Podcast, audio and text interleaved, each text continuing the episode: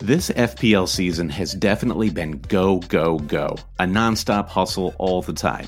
Matches, deadlines, unexpected blank and double game weeks, on top of everything the real world has had in store. Sometimes you need a moment to turn off and hit reset. That's when you reach for Coors Light. It's made to chill. For me personally, supporting Fulham during this last year has been a true roller coaster ride. Honestly, when that Adama Traore goal flew past Areola in the 92nd minute of game week 31, the only thing that saved my mental state, the only thing that calmed my nerves, was cracking open a Coors Light. There's only one beer out there that's literally made to chill, and that's Coors Light. The mountains on the bottles and cans even turn blue when your beer is cold. That way, you always know when it's time to chill. When you need to hit reset, just open a Coors Light. It's mountain cold refreshment made to chill. And listen, everyone, summer is pretty much here. It's about to get hot in New York. An ice cold Coors Light is such a perfect way for me to beat that summertime heat. Coors Light is the one I choose when I need to unwind. So when you want to hit reset, reach for the beer that's made to chill. Get Coors Light and the new look delivered straight to your door with Drizzly or Instacart. Coors Brewing Company, Golden, Colorado. And as always, celebrate.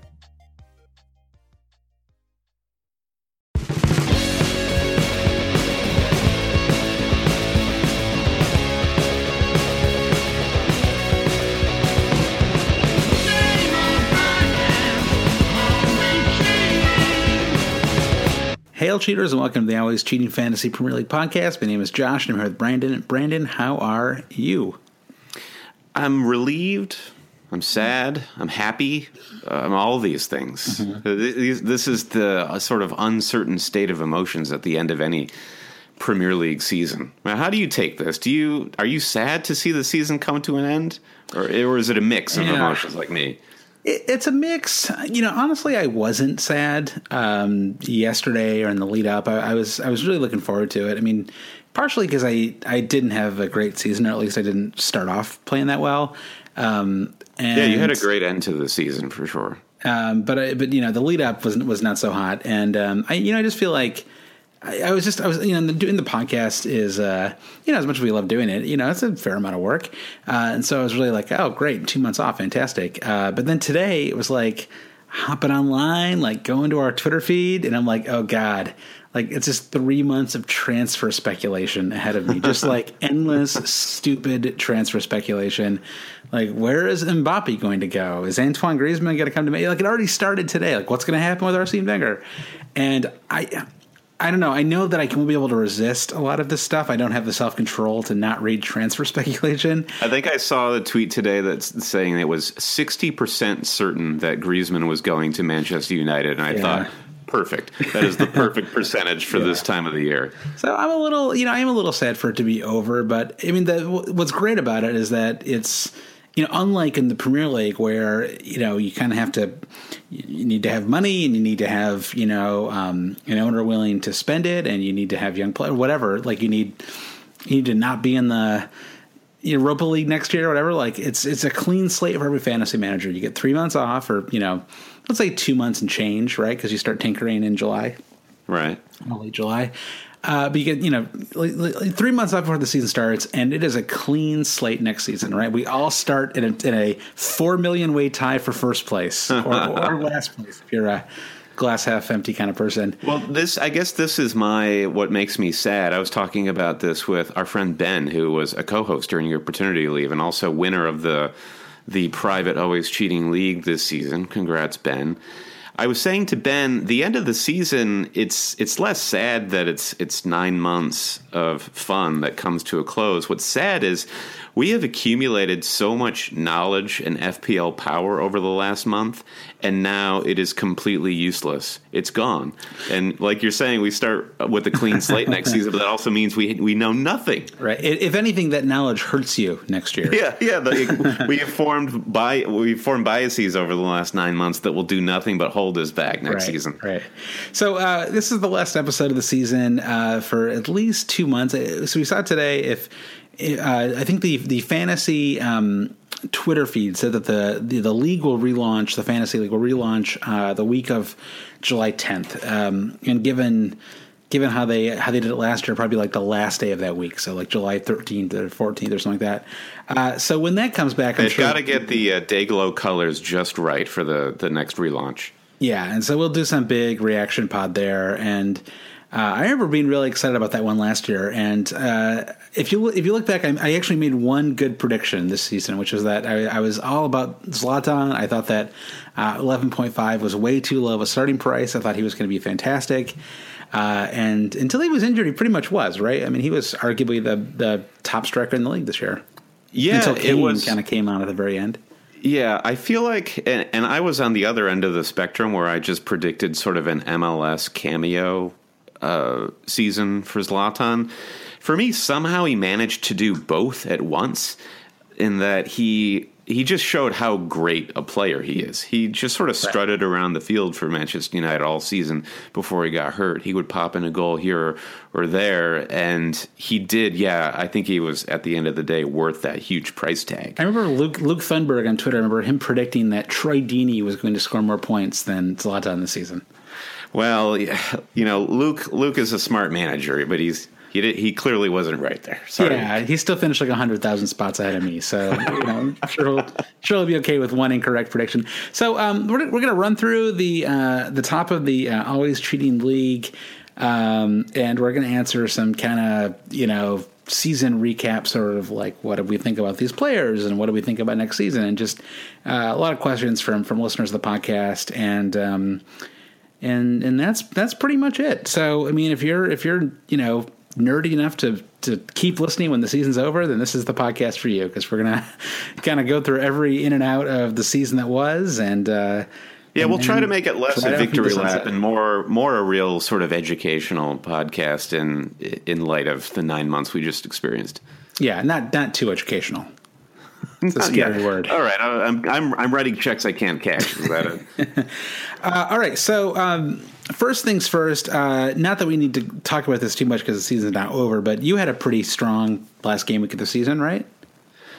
Well, I, I scored 88 points in game week 38, which is exactly 100 fewer points than I scored in game week 37. So if I look at it that way, it seems kind of shocking. But with a game week average of 58, uh, I felt pretty. I mean, if I scored 88 points in any given week, um, I would be beaming. That would just be huge. It just so happened this was one of those vintage game week 38s of the season where particularly the first half of all those fixtures just goals flying in every 30 seconds we were um, at the bar with all of our friends and they had every fixture up on tv uh, save spurs hull because there was a certain political figure trying to give a speech in Saudi Arabia, which was a strange thing to interrupt uh, Championship Sunday, but we digress. Um, so it was a lot of fun, and to end up with 88 points and and a Harry Kane hat trick.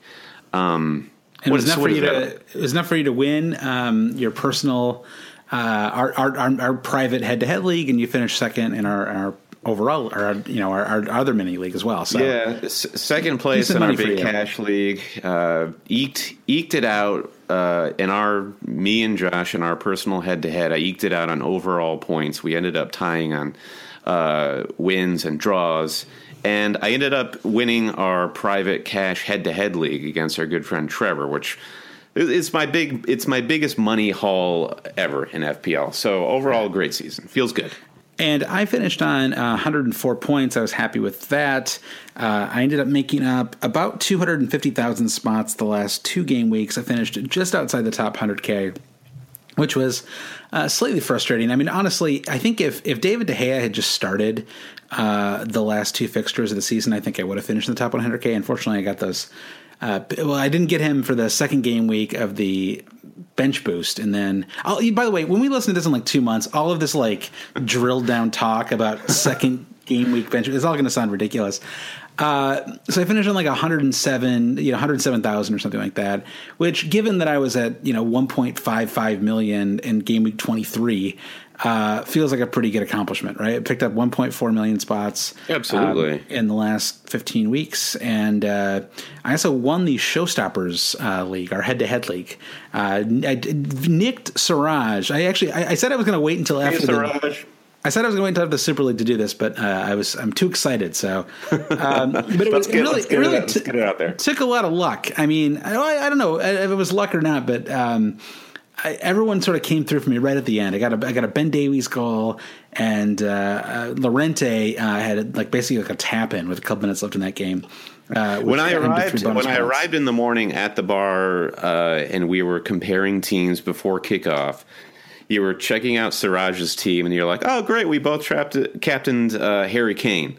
And then I had to point out, "Oh, it looks like Siraj actually triple captained Harry Kane." And the look on your the look on your face was, "Oh, I've, I've just lost." Yeah, that's how I felt. I mean, when Vin- Vincent Kompany scored in you know, like the fifth minute, and then I was like, okay, like that kind of neutralizes. As long as Harry Kane doesn't get a hat trick, I'm, I'm okay. Uh, and you know, lo and behold, he did.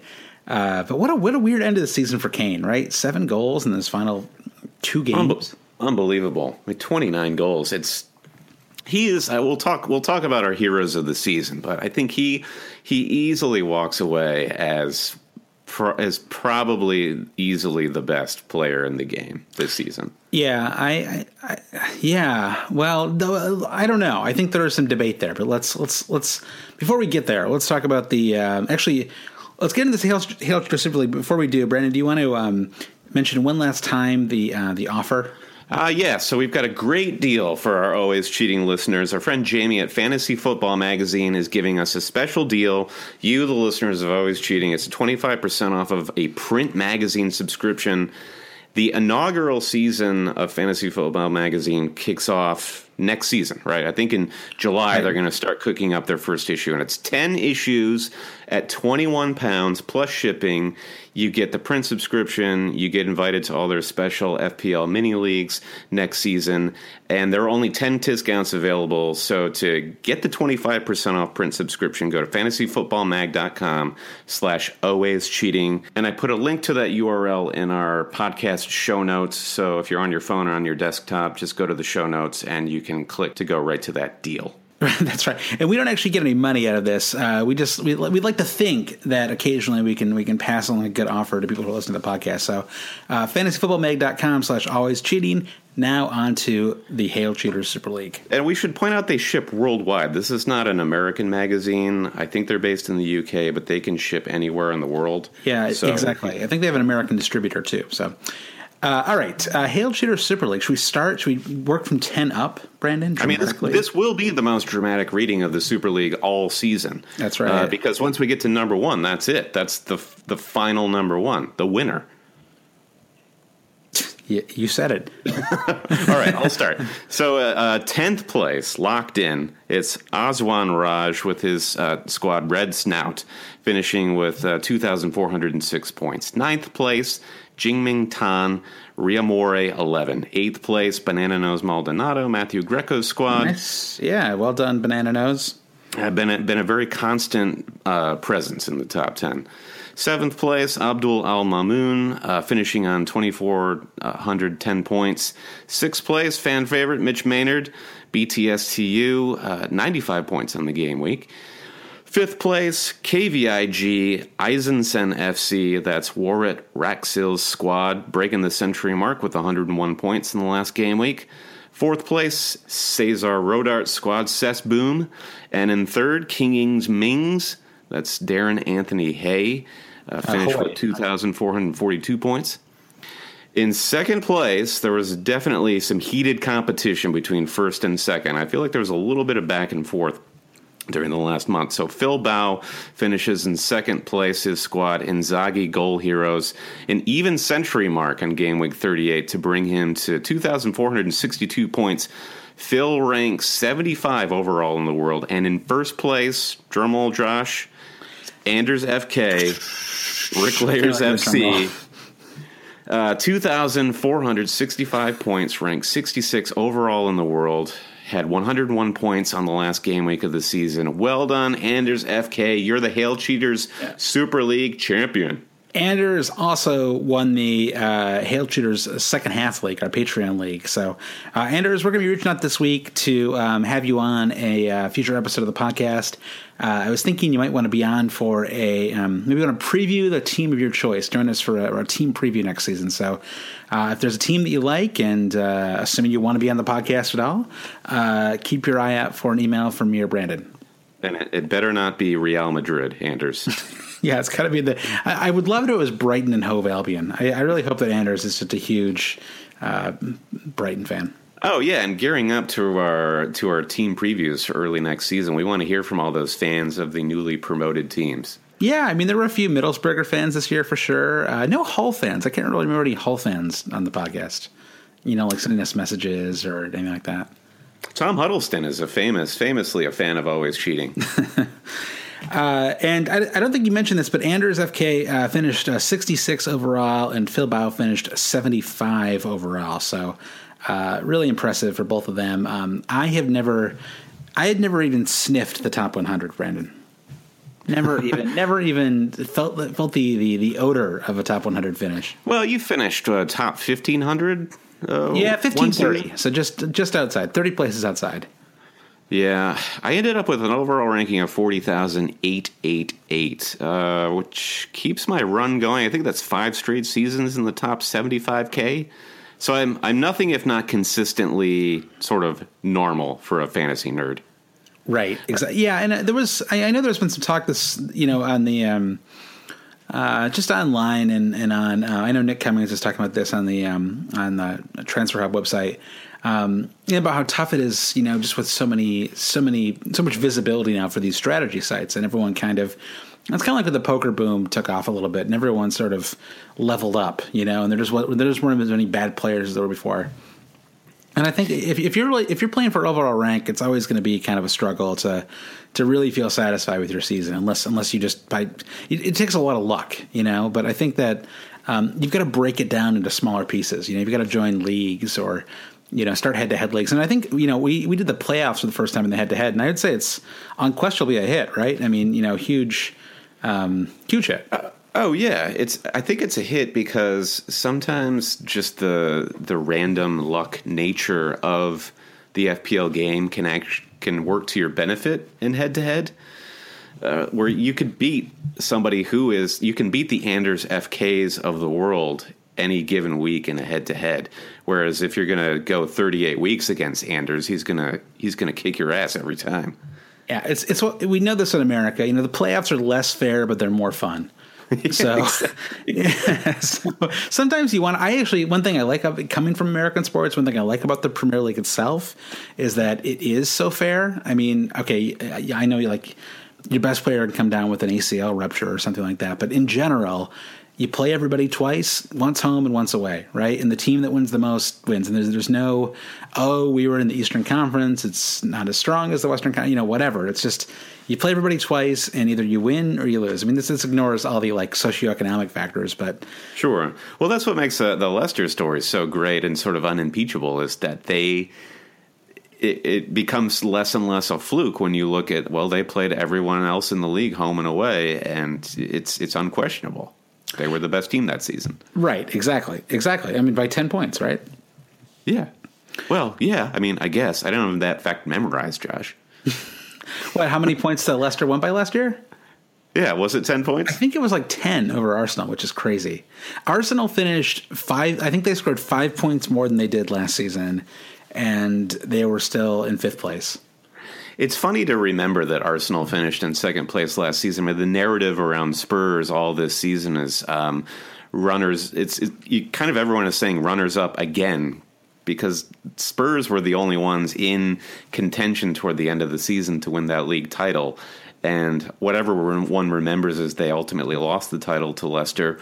Um, but they ended up finishing third, and you always forget that, which is oh. kind of crazy. a little bit of a collapse. I mean, you could tell they were they were they were really you know focused on not make not collapsing again this year, right? Because I think they won their last two games. Like the aggregate score was like 140 to one or something like that. Not to get too off the FPL track though, but speaking of Spurs and like that progress that they made this season, where you know they came close again But what what happened was they didn't have that same mental collapse. I mean, they came out and scored, you know, ridiculous number of goals in their last two matches. They're far from collapsing. What do you think they're going to do next season when, speaking of leveling up, like the likes of Man City and Chelsea and even Manchester United, assuming they hit the uh, Champions League, are all going to be leveling up. And Spurs is going to be playing away from home at Wembley all season. I do. I, I just really wish I could see what this Spurs squad yeah. squad could do one more season at White Hart Lane. Yeah, it, it's it's really too bad. I mean, you can't. Uh, I mean, they won with, with, they won with enough points to win the league in many years, right? And it just they just happened to run into a, a Chelsea team that set, that set a record for wins in a season. Yeah, um, not not overall points, but actual wins in a season. So you know, what can you do in that situation? The Spurs are basically the Karl Malone of the Premier League. They're among the best players, but they they just were in a generation in which there were uh, you know the bad boys, yeah, and, and Scottie Pippen think, and Michael Jordan. You would think you know they might need to strengthen their their midfield a little bit. Um, you know, their sort of their central and defensive midfield. But other than that, I mean, they certainly look like a team, and maybe they need a little more squad depth too. Um, I don't yeah. think that Vincent Janssen is the answer, but uh, yeah. Well, we'll save all this for the, the our season preview.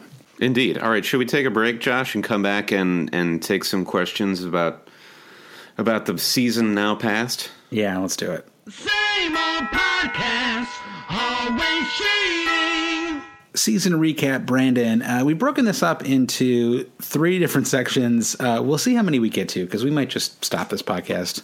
it might just be like the end of The Sopranos, and we're just gonna. It's just the podcast is just gonna fade to black halfway through. Uh, Fat Gorilla says uh, he'd love a "What I've Learned This Season." Uh, section. And instead of section, let's just say um, let's each pick one thing we learned this season. Can you can you think of one thing you learned this season, Brandon? Absolutely. I have learned to that you live and you die by the low priced bargain bandwagons. And I think I've touched upon this in previous episodes during this season, but uh, if you look at Nathan Ake and Etienne Capoue, these guys uh, were very low price and they enabled you to do great things with your squad when they were in form. I mean, it, and different things happened there. Capoue dropped out of form or sort of reverted back to his natural form. And Nathan Ake um, got transferred out of Bournemouth back to Chelsea. And I think it, because prices were so much more volatile this season, I think we experienced this across the board, but no more so than those low priced assets that were huge bandwagons. And if you slept on them for more than a couple of weeks, I saw my team value suffer incredibly. So, what I am taking away from this season going into next season is not to stay away from them because they're great assets, but you have to be incredibly nimble with these players to get them in on the rise and know exactly when to cut them off at the knees when they, they start to when they start to have diminishing returns. Uh, I think that is, uh, yeah, I think it's a great point. I, I, think you, I think one of the reasons you had such a good season is you were, I think you, I think you were at your most at your most ruthless this season. I think you really were willing to to to cut players and and, and bring in players that you'd previously dropped and. Uh, I think it made a big difference. I think it's a real, yeah, it's a real hard thing to do. And I, I remember, I think you remember, there was a week, a couple weeks back to back where I basically oscillated between Lukaku and Zidane, and not Zidane. Wouldn't it be wonderful if I had Zinedine Zidane in my FPL team? Uh, Zlatan. And for some reason, I was able to see it, see the forest through the for the trees with the higher price players. But you've got the the bench players, um, the low price bench players, and you forget about them. Uh, but you're right. Like that is that's moving to a mindset, that ruthless mindset that will really serve you if you're trying to graduate to from the top 75k to the top 25k. Yeah, I think that I think that's yeah, I agree with all that. I think uh, if I were to um, add my own, uh, I think it's that uh, being stubborn is the surest way to screw up your own season. I think that um, I, I, can think of two examples. Uh, one with an expensive player, one with a cheap player. Um, the first one is uh, with I think it was around game week eight or so It was when I played my wild card, um, and I was debating between Eden Hazard and Alexis Sanchez, and I went back and forth and back and forth, uh, and, and, they're about the same price. Um, uh, Hazard was a little a little cheaper, uh, although his price was was rising really fast because he'd scored like twenty three points against Bournemouth. Um, and so I ultimately went with Hazard and didn't go with Sanchez, and that was right before Sanchez went for like fifty uh, in this in this home game against West Ham. Um, and Hazard kind of blanked, and I thought, you know what? I think I bet the wrong horse here. I really should just move from Hazard to Sanchez. Mm-hmm. Um, and I didn't do it. And another week goes by, and I didn't do it. Another week goes by, and suddenly, like, I just, I, I just didn't want to admit that I'd made the wrong move. And I feel like that cost me like 50 points on the season, just not making a move that I, I could have easily made at several different points over the over the course of those game weeks.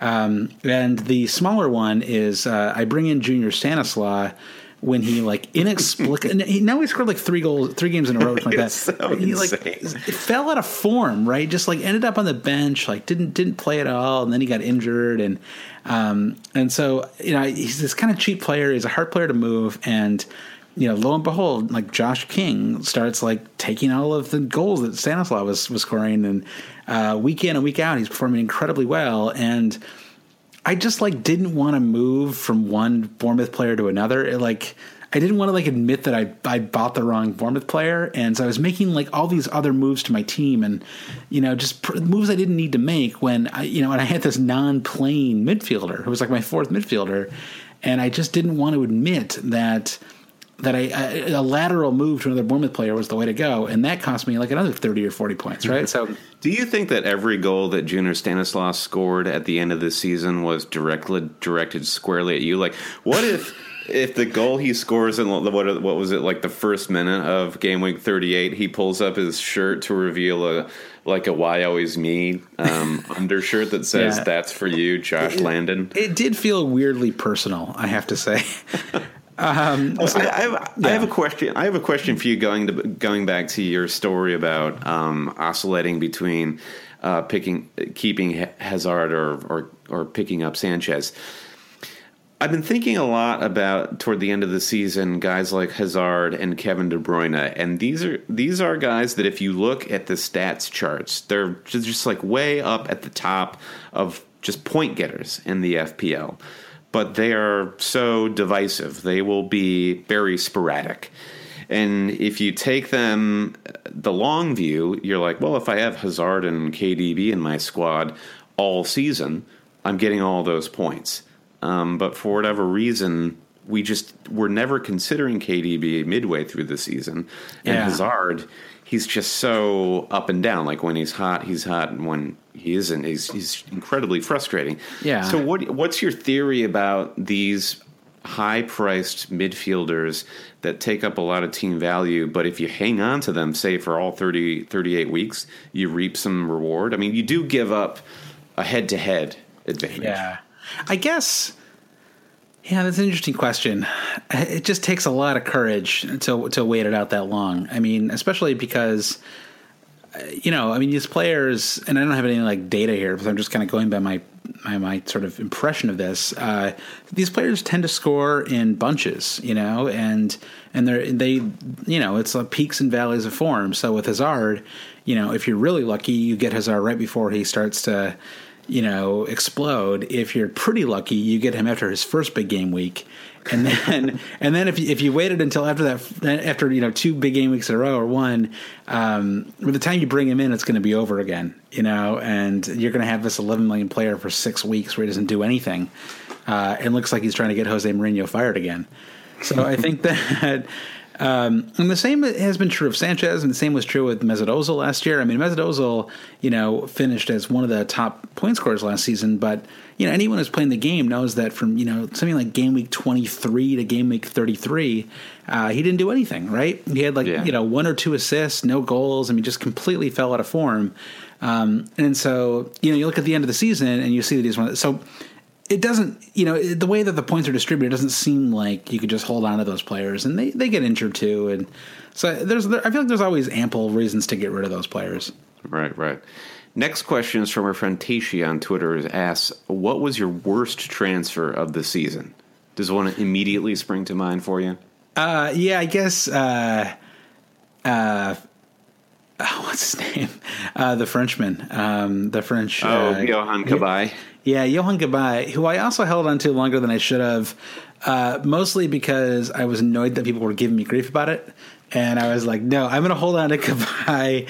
Uh, screw all. I, I, think, you know, I, I, don't know if I was sleeping much around that time. I don't know. I don't know why, why I thought Cabaye was a good idea. Uh, sort of. Well, I think it was the same out. trap you fell into with James Milner. I think a lot of people, the, the, the promise of a PK really messes with FPL managers' minds, right? Because Cabaye right. at some point in the season was on PKs, and James Milner, as we know, like a PK legend, except for the last one he took this season. And you can you can justify hanging on to Cabaye because all it takes is one slip up in the box, and you've got a guy like Wilfried Zaha on Crystal Palace who can win you a you know a penalty a match. Right. Well, uh, that probably yeah. factored into your thinking a little bit. I think it did. I think it was. I mean, I knew it was a punt. You know, it wasn't like he was that expensive. Uh, yeah, I mean, like I don't know what it says about me that I was like so inclined to take a chance in these like white, you know, central central midfielders who don't score from open play. Uh, I, I, don't think it reflects well. Uh, so I got I got to analyze my own bias here. Yeah, you, you're you're unpacking a whole lot right there, Joe. Uh, what about you, Brendan? What's yours? It, it's a weird one for me, and uh, there's some recency, but I think it it's spelled out right there in front of me. But Jan Vertonghen, uh, he was a swap uh, out. I swapped out uh, Ben Davies, and I brought in Jan Vertonghen on my wild card. And there was all this chatter online for so long. You know, they were writing country songs about the return of Danny Rose and it never came to be. And Ben Davies turned turned from a risky proposition, a temporary band aid, to this incredible asset the last three game weeks where yeah. um, Jan Vertonghen I brought him in. He was more expensive he was next to Marcos Alonso my most expensive defender. And I didn't get a single clean sheet from the best defense in the league. And uh, ben Davies was rattling in assists, scored that amazing goal in game week 38, and right. I had him in my in my possession, and I thought I was getting rid of a risk and bringing in a sure thing. Yeah, and that, that one will, that will. Yeah, that cost probably I think 12 points, and yeah, you might have finished in the top 25k, but you know, I mean. You can always, you can, but you can always think. I mean, I ended up finishing eight points off third in our mini league, as it turns out. Uh, you know, that's that's incredible. one that's one goal and three bonus points. Yeah, it, it really is incredible. So that that was a weird one. I'm sure if I went way back into the logbooks, I'd find some other regrettable uh, transfers for sure. I mean, I think Joe Allen. I brought in Joe Allen during the like I missed that run that he had, and then you just become a guy who has Joe Allen on his team. right. Uh, okay, let's let's let's keep it going here because this could be like a three-hour podcast if we're not careful. Uh, Ian Davis says, uh, "What were your FPL highs and lows this season?" I feel we did, we did, we kind of just went through the lows, didn't we? Yeah, I can tell you the, the highest high I had was getting off the plane, flying back from Scotland after uh, the first fixture of game week two. It was Manchester United versus. I can't remember if they were playing Stoke or somebody like that. Yeah, I, and I, I had Luke Shaw, Zlatan, and uh, David De Gea, and I didn't know what was going on in the match. And as soon as I booted up my phone when we landed at LaGuardia, um, I saw I had like 42 points. Uh, and that was that was amazing. And I, I, that that game week I think set the tone for me the rest of the season. Yeah, I, I remember that. I actually had those three players too. Although I, I, I think I had Captain Aguero the next day, but that was that was that it was kind of exciting. It was a weird. It was easy to get excited about Man United then. I mean, their season was kind of a mixed bag. I mean, I guess Man United fans have to be happy with this season because you know they're in the Europa League final. It looks like they're kind of set up better for. I mean, Marcus Rashford makes them feel good. I mean, there's always that feeling with Mourinho, like, are you really going to be happy with this guy long term because he's just so. Um, Crazy. He's so well. I was going to say defensive by nature. You know, his instincts are, are reactive, right? Um, and that can be not too fun sometimes. But um, yeah, and when Zlatan was in form, that was just a fantastic, really fun team to watch. Yeah, he was in form, and Pogba was just sort of like all promise. You're yeah. seeing a guy trying to fit into a new team, a new league. He's right. such an exciting young player, and and they were at the start of the season. They were all promised. I remember watching some uh, game with you early in the season, and you turned to me and you're like, "Could they win the league?" And even, I mean, it seems crazy at this point, but it seems it seems at least possible. Possible. That's yeah. And uh, the one thing I will say is, if I were Luke Shaw, I would be running to to sign with somebody else. I mean, there is nothing but misery for him in the future at Man United. Oh Go, yeah, I'm sure. Uh, yeah, yeah, you're telling him something he already knows. I'm sure. 21 years old, right, or 22, whatever he is. Like, go go to Spurs or go to wherever. You know, like I, he's he's not going to have to drop down. I don't think. I think he can make a lateral, especially as a you know as, as an Englishman in the Premier League, and you know it's always because of you know financial or whatever they whatever they're called, FA rules, right? You need to have some some homegrown players in your team. So I think that you know Liverpool or. Um, I don't know. I mean, fans of these teams well, would all probably have their own opinions about this, but it seems like he could fit in at another big club. Oh yeah, absolutely. Just getting back to Ian's question, I think my low uh, thinking about this is when Lukaku had his four goal game, and most people had him captained, and I did not. And I think I I had a big red arrow that week. Yeah, I have talked about a lot of my lows already. I think the high for me was kind of a cumulative thing. I think I, I finished with like 14, 14 green arrows in my last 16 game weeks, and I like seven, I, I wild carded a bit early. I think I wild carded around game week thirty, maybe, um, maybe even earlier than that, twenty eight, something like that. Um, and uh, I'm so glad that I did um, because it just made the season a lot more fun for me, and I felt like I was breaking free from that kind of trap of you know doing it the same way everybody else was doing it, and uh, by everybody else, I mean everybody who's like on these forums. And I, I know that the right way uh, to do it was that. I mean, we've talked about this endlessly already, but um, this feeling that like I was like, oh, like I'm like gaining points and. Um, you know, I uh, I'm, I'm, winning head to head matches. I mean, if you're in a head to head league, wildcarding early is like a no brainer. Uh, mm-hmm. if, your, if your team's not going well, uh, or if your team's not doing well, I mean, you can just pick up. You're just going to have so many better better players than uh, the players who are waiting to wildcard. You know, and so I ended up going on a huge run in both of like many of our mini leagues. Um, as a result of that. So, um, you know, so yeah, I think that was that was definitely the high. Just this like feeling that like I hadn't lost it, you know, that like just whatever I I, I do I, I think this you know I hate to even say this because it sounds so um, like such sour grapes, but I, this really feels like my unluckiest season. I felt like I, a lot of the moves I made really blew up in my face, mm-hmm. and um, I don't think I mean I, I have blamed the baby baby before and being more tired, and I'm sure that was a factor, but um, I feel like I thought a lot about that. It was not uh, to, to, be at 1.5 million when you were thinking about the game as hard as I was. I mean, talking about it on the podcast every game week, um, it was crazy. Like uh, that, you have to have some bad luck for that to happen because um, it wasn't like my team was a team full of like crazy differentials or something. Um, so yeah, so that that was that was the high. Was just coming back from from that and feeling like okay, I actually know how to play this game and and pick up points. Got your sea legs back. Yeah, exactly. All right, uh, Dave Aston on Facebook says only one thing left to be decided: best FPL asset over the season. Sanchez, the obvious one, but for any others, make a case. Alli, Sigurdsson, Kane, Heaton. Uh, this is Dave speaking. My vote for FPL Player of the Year, though, is Pickford. What a hero! I mean, I can't dispute the Pickford shout. I mean, this is a guy who, despite all odds, was was bringing you six points while still letting in you know three, four, five goals yeah. a, a, match. Um, but who gets your vote? I mean, I, are you going to go a big heavy hitter? How about a, maybe I'll split it between Alli and Eriksen. Uh, yeah, how much fun it was this year to to have either one of those players, and and then when we all realized you could just have both of them, and then every game week you were just getting like ten points from both your you know from both uh, Spurs midfielders. Uh, that was that was that was my kind of MVP. I'm going to split it. So yeah, and Kane Kane you know obviously helps with that as well. Yeah, I feel like there was a there was a window in the season where Big Rom really just had the mojo, and you felt really confident going into almost every game week with Big Rom that he was going to at least get you a goal. And I know he had trouble away from home, but there was he was more fun this season. Like I feel like he he did as best he could to shed him his troll Kaku status.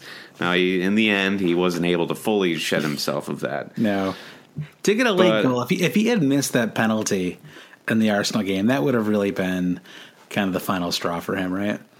Yeah, he would have been branded troll Kaku forever. I like I like Dave's shout at, at Sigurdsson. Um, I mean, yeah. Sigurdsson just wasn't able to really keep it going. I mean, he was on a, a, really challenging squad, but I do feel like he shined this season as just a really class player and a great FPL asset. Any Josh King, any, yeah, King right up there. I think you'd put King and Sigurdsson in the same category. Yeah, yeah. I mean, for me, like I said at the start of the podcast, I walk away with Harry Kane.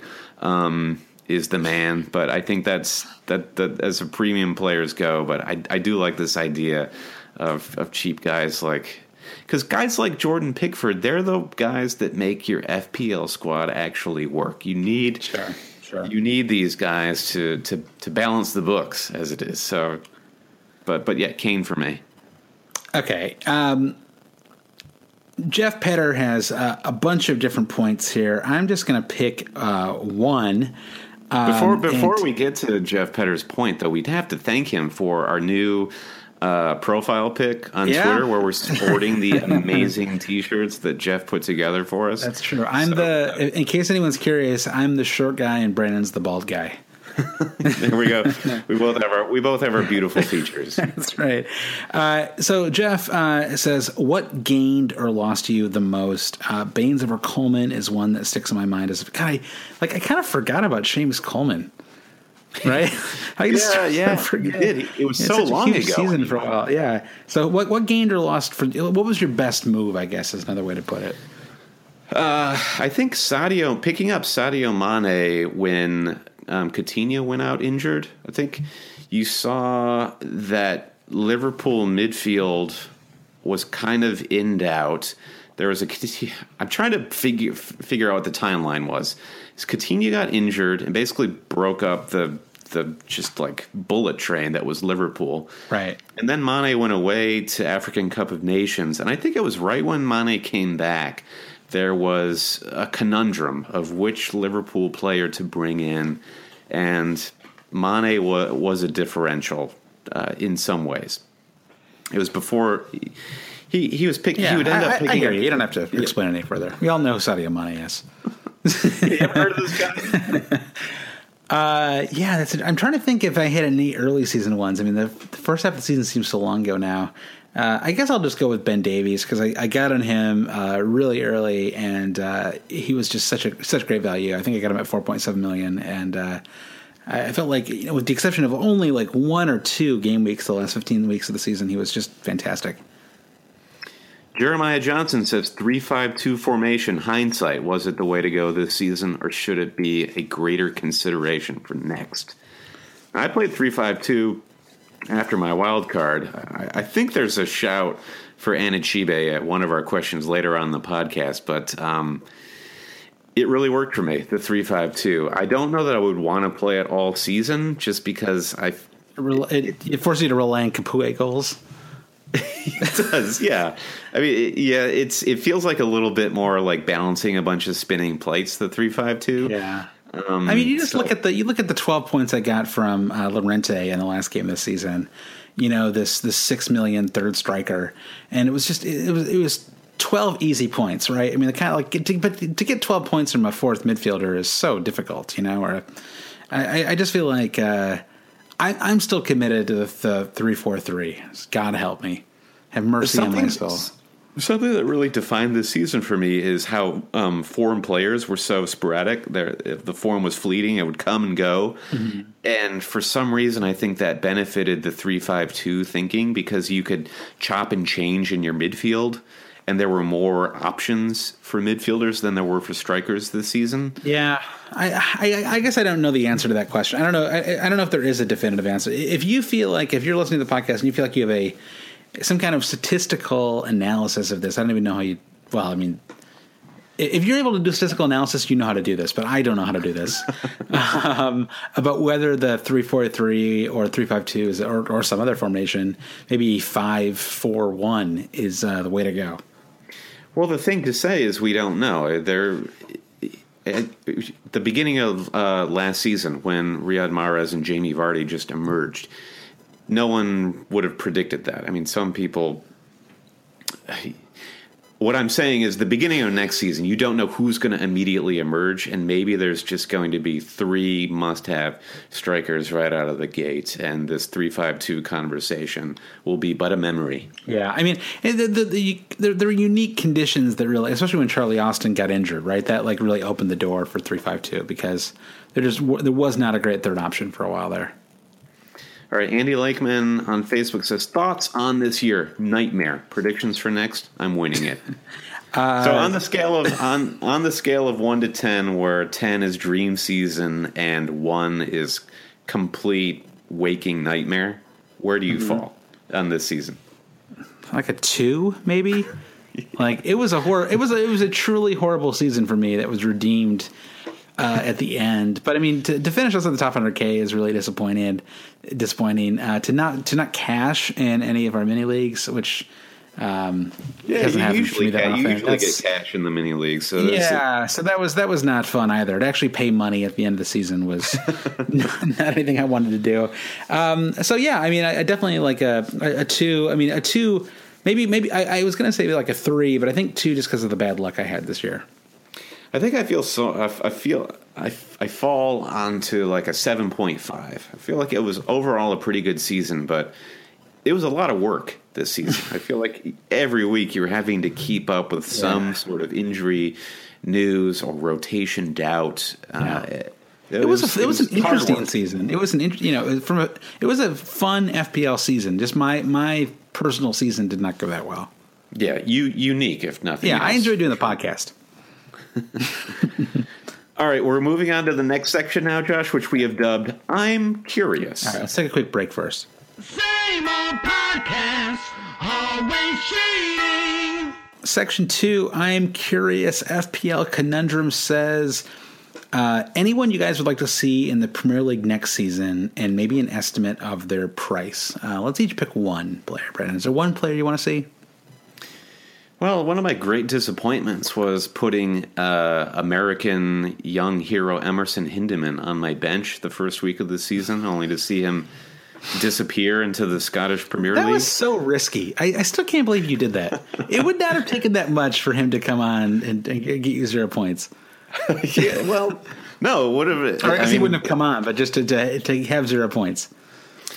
It's true. I guess that shows like the hubris that you have going into game week one. Sure. You're just you're just all about you. It, it seems more fun then. Yeah. You're, you're so much more innocent. I feel like it was like only like, like, two seasons going into the trenches in the Psalm. like you're yeah. like, oh, this will work.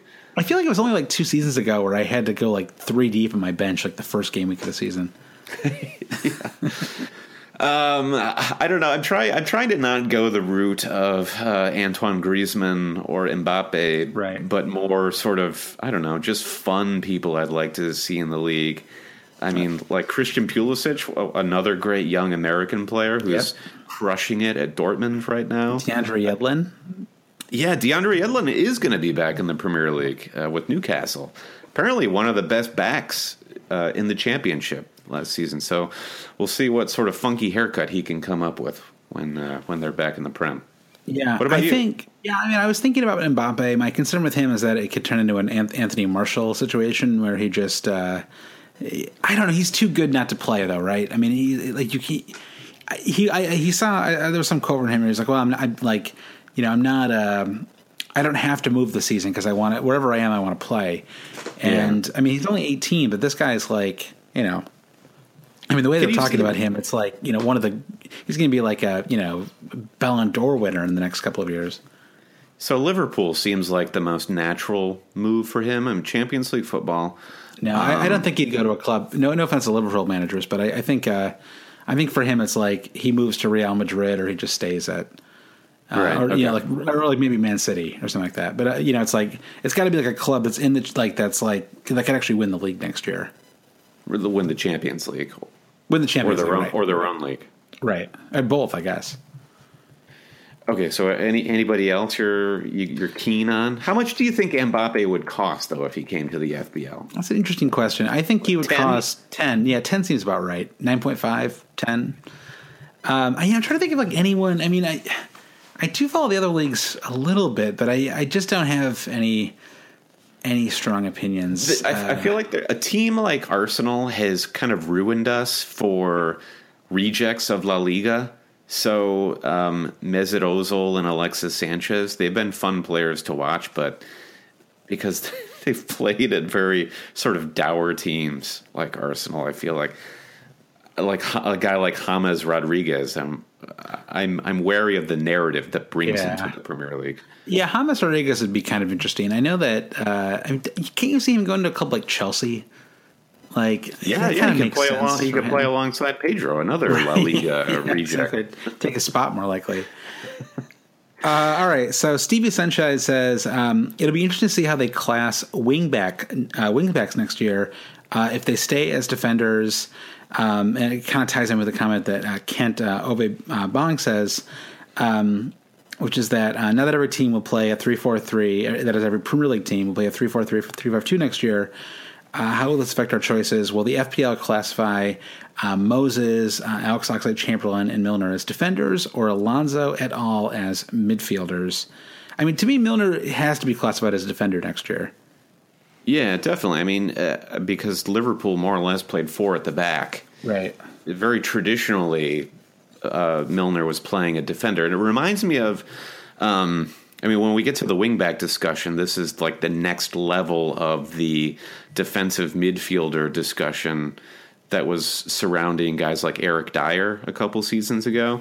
Dier had been classified as a defender up through last season, and he played sort of alongside uh, the Victor Wanyama role. And this season, they classified him as a defender, therefore nullifying any value that Eric Dier had in Yeah. the FPL game. March, March on uh, Fantasy Football Scout said something interesting. I know he's kind of inter- instrumental in this thinking, but he was saying that this classification structure, the FPL should think about it in terms of what can you do to make any FPL player more appealing to bring into your team. Right. So- right. that's a great, great way to put it. Yeah, so it's like, what do you do to a guy like Victor Moses to make him more appealing to to place him into your squad? And I think you would argue you'd make to make Moses a defender makes him more appealing because Yeah. with all the midfield options in a team like Chelsea, Moses, Moses was not the one. It's not like Moses scored 14 goals with 10 assists this season. You know, I mean, if you make him a defender, uh, he's maybe not even still the defender you'd want in that squad, right? I mean, as a 5.5 million Chelsea defender, maybe. Um, if he's at 5.5 at six, you know, I don't know. Like it's it's a little pricey for a guy who can't score. You know, But I then mean, if you Alonso- do that to if you do that to Alonso's- Moses, yeah, right. You, you, onto Alonso, you have to keep Alonso a defender. Alonso could have a crazy price next year if he's a defender, like 7.5 million. Yeah, I mean, what, Baines Baines got up to that price bracket at some point. Yeah, I mean, he was on Penn, so I guess that did change things a little bit. But I think seven. That's my prediction. And that was what Vincent Kompany was a couple years ago. I think seven for Alonso sounds right. I've got no problem with this. Maybe we need to change our way of thinking. Uh, the defenders have, have got the short end of the stick for too long. You guys have been paying Yeah. too little for your Right. defenders. And once again, if you're if you're listening, FPL website site managers or whatever, uh, one, we want to have you on the podcast. Look us up. Uh, and two, We love you. And two, replace the all-out attack with a double defense chip. I want those double Ds. I want. I want. I want five. I want five defenders in the back. I want. I want my. I want my keeper. I want. I want. A, I want the chance for twelve clean sheets in one game week. I love that the big takeaway that comes out of our newly coined "I'm curious" section is Josh saying, "I want those double D's." Uh, Jeremiah Johnson says, uh, cheap keepers are the way to go, it seems. Yeah? Yeah, uh, I mean, I think I was I'm like newly converted this season. I started the season with David De Gea. I've I've always played it very safe with the with the keeper position uh, uh, in terms of just like getting in a sure starter and looking for clean sheets. And Pickford and Heaton uh, were just MVPs this season. Cheap, great save points, a number of clean sheets, especially for Heaton. Yeah, and I think you know we saw with De Gea down the stretch. I mean, the one thing about having cheap keepers too is that they, the team typically needs them to play. There's no rotation with a cheap keeper, right? Because you need to stay in the league or you need to pick up points or whatever. Uh, but if you are, um, you know, uh, a top keeper, then you're at the risk of rotation um, for, you know, like with the Europa League or just because, like, I guess Mourinho just doesn't want to play De Gea anymore because they're going to trade him in the offseason. Uh, it didn't actually hurt them at all, which is kind of crazy, right? Like, they kept two clean sheets without him. Uh, yeah, I don't really want to talk about it, but what is the weirdest lineup you've ever seen that Manchester United? Uh, I know. How did it work? I, where do they find these people? I have no. I literally didn't know half the players in that lineup. I mean, I'm not a Man United supporter, so I, I'm sure they know. Yeah. Yeah. Um, all right. Well, that's that's our I'm curious section. Let's move straight into extra time chat. These are our final questions of the season. Uh, James Vicali says uh, this season no was relation. fun. Uh, this season it was fun seeing Josh discover one of the best perks of having kids, blaming things on them. Uh, that's very true, and I look forward to keeping that going. You might have to have a kid, Brendan, just so you can blame any FPL bad luck uh, that you have next season or in the seasons to come on, on your baby. I might, or maybe I'll just get a second job and I can I can blame uh, blame even my, right now as as we pod. I've got this monitor to my left, right, and I'm, I'm watching the baby sleep. It's I'm, I'm still, you know, it's, okay. I'm so that what, what that if I get if I get going, if my wife and I get going right after we're done recording this podcast, I've got. Right. It's going to take us nine months. That puts no, us. No, but the whole time she's pregnant, you're allowed to blame that too. Oh, it's very stressful. Oh, okay, so yeah, I can actually make this, my, make this a reality yeah. for the start of next season. Okay, yeah, let's make this happen.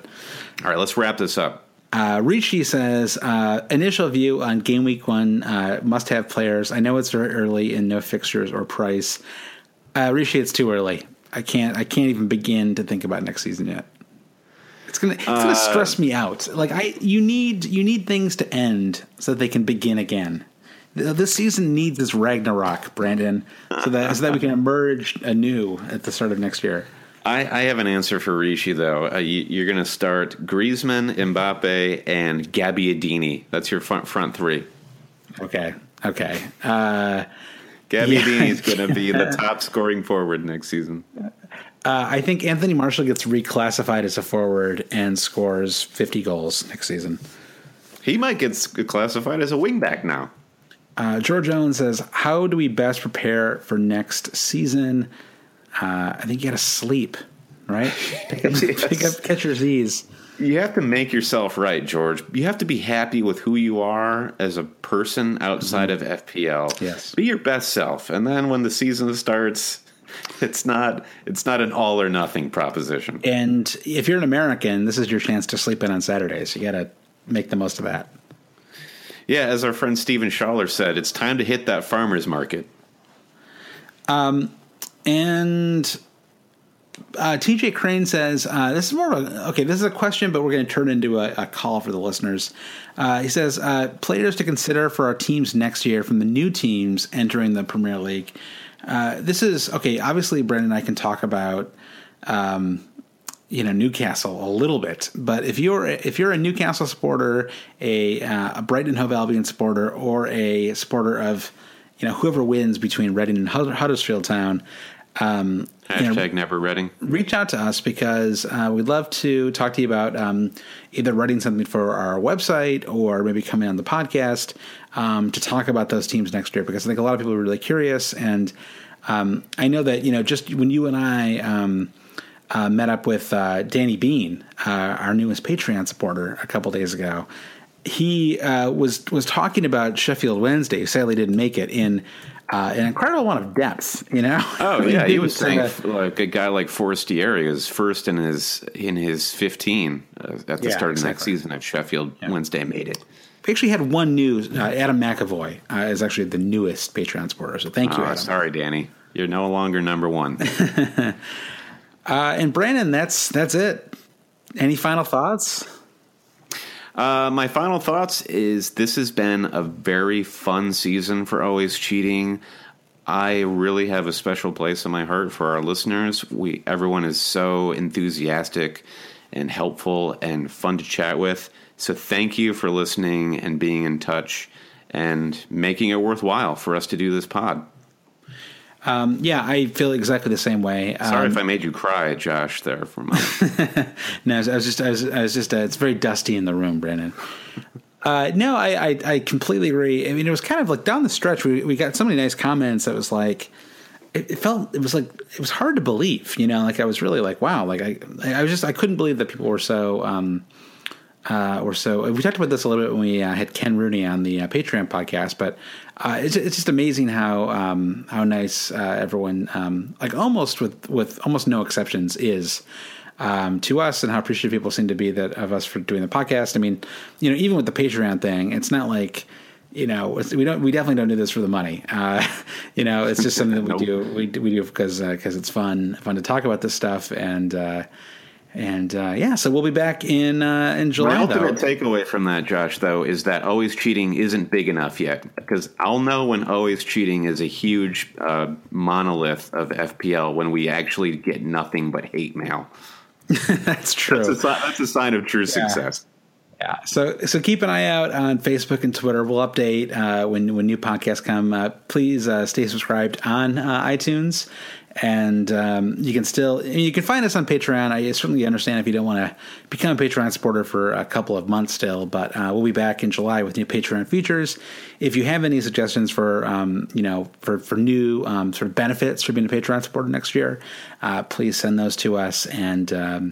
And as Brandon said at the top of the podcast, if you are interested in getting a fantasy football magazine delivered to your home, uh, which is pretty cool, I think. Um, oh, for sure. Yeah. I'm subscribed. I yeah. can't wait to get my first issue. So you got a fantasy. Football I fo- paid full price. You did. Uh, fantasyfootballmag.com slash always cheating. Uh, and then you get access to a uh, 25% off uh, discount. And I'll put that hyperlink in the show notes of this podcast. So you just click to the show notes on your phone or your desktop, and there's the link right there. Excellent. Uh, you can always find us on uh, Twitter. We're at Hail Cheaters. Uh, Facebook, we're facebook.com slash always cheating. On email us uh, anytime you want, even all summer if you just want to check in and say hi, or if you're visiting New York. Um, and, uh, you know, want to reach out, uh, we are um, hailcheaters at gmail.com. And if you think that your overall rank was at all improved by listening to Always Cheating, I challenge you to go give us a five star review on iTunes uh, because that will that will just that will help that will help us grow and help us be more awesome yeah. and help us tell our, our moms that we're a success. That's right. Uh, oh yeah, and Brandon, uh, one final note. Um, I, I, sent this to um, to Leela and Kate, uh, our wives, because uh, I, I, was so excited about this. And so, thank you very much to um, Alex Tesla. Uh, uh was subject subject no uh, to the email. Uh, fans in Scotland has said, "Hi guys, let you be interested to hear this story, which highlights how your pod is growing." says I listened to podcasts in my car speakers while stuck in traffic. Uh, it was particularly hot in Glasgow today, and I opened the window around the same time as I played your most recent podcast. Uh, it was a very hot day. Uh, as your intro came, he's really emphasizing because I, I, think he doesn't think that we believe that Glasgow ever gets hot. Uh, so as your intro came on, I tried to turn the volume down as I didn't want to display my nerdiness to all passersby. Completely understandable, uh, but it was too late. Uh, I drove away embarrassed that I had drawn all this attention to myself before I heard someone in the street flapping his arms wildly, shouting, "Hail cheaters!" Uh, I couldn't turn back, but I thought it was awesome that your pod is recognizable from the intro song and some of your voices. Uh, Anyway, uh, I guess the guy listens to the pod. I'm sure he would love a shout out. Uh, it was around 5:30 in Jamaica Street, besides the bridge, and he had ginger hair and tattoos. Uh, so thank you, Alex. Thank you, that Ginger. describes like about five million people in Glasgow, perhaps. Uh, but thanks, thanks, Alex, and uh, yeah. So uh, that's that was pretty cool. Uh, and anytime anyone even knows about the podcast who isn't like our immediate friends and family, we, we get excited about it still, even after even after two years. So yeah, it's pretty cool. Absolutely. Special shout out to Sam Vokes, Fahrvergnügen. You did it. What a season for Sam. Looking yeah, forward to you next he's, season. He's replaced Ben Bacani, really, as the mascot of the podcast. What, uh, what do you think Sam Vokes is going to be priced at next season? Oof. Is he going to hit 7.5? I think. With I, all these goals I he scored? you've got to go 13. I think you just start high, and yeah, if his price falls, so be it. Yep. Hard 13. Hard 13. All right, Brandon, I'll talk to you next season. See you next season, Josh. Goodbye, Mbokani. Praise and say goodbye, Mbokani.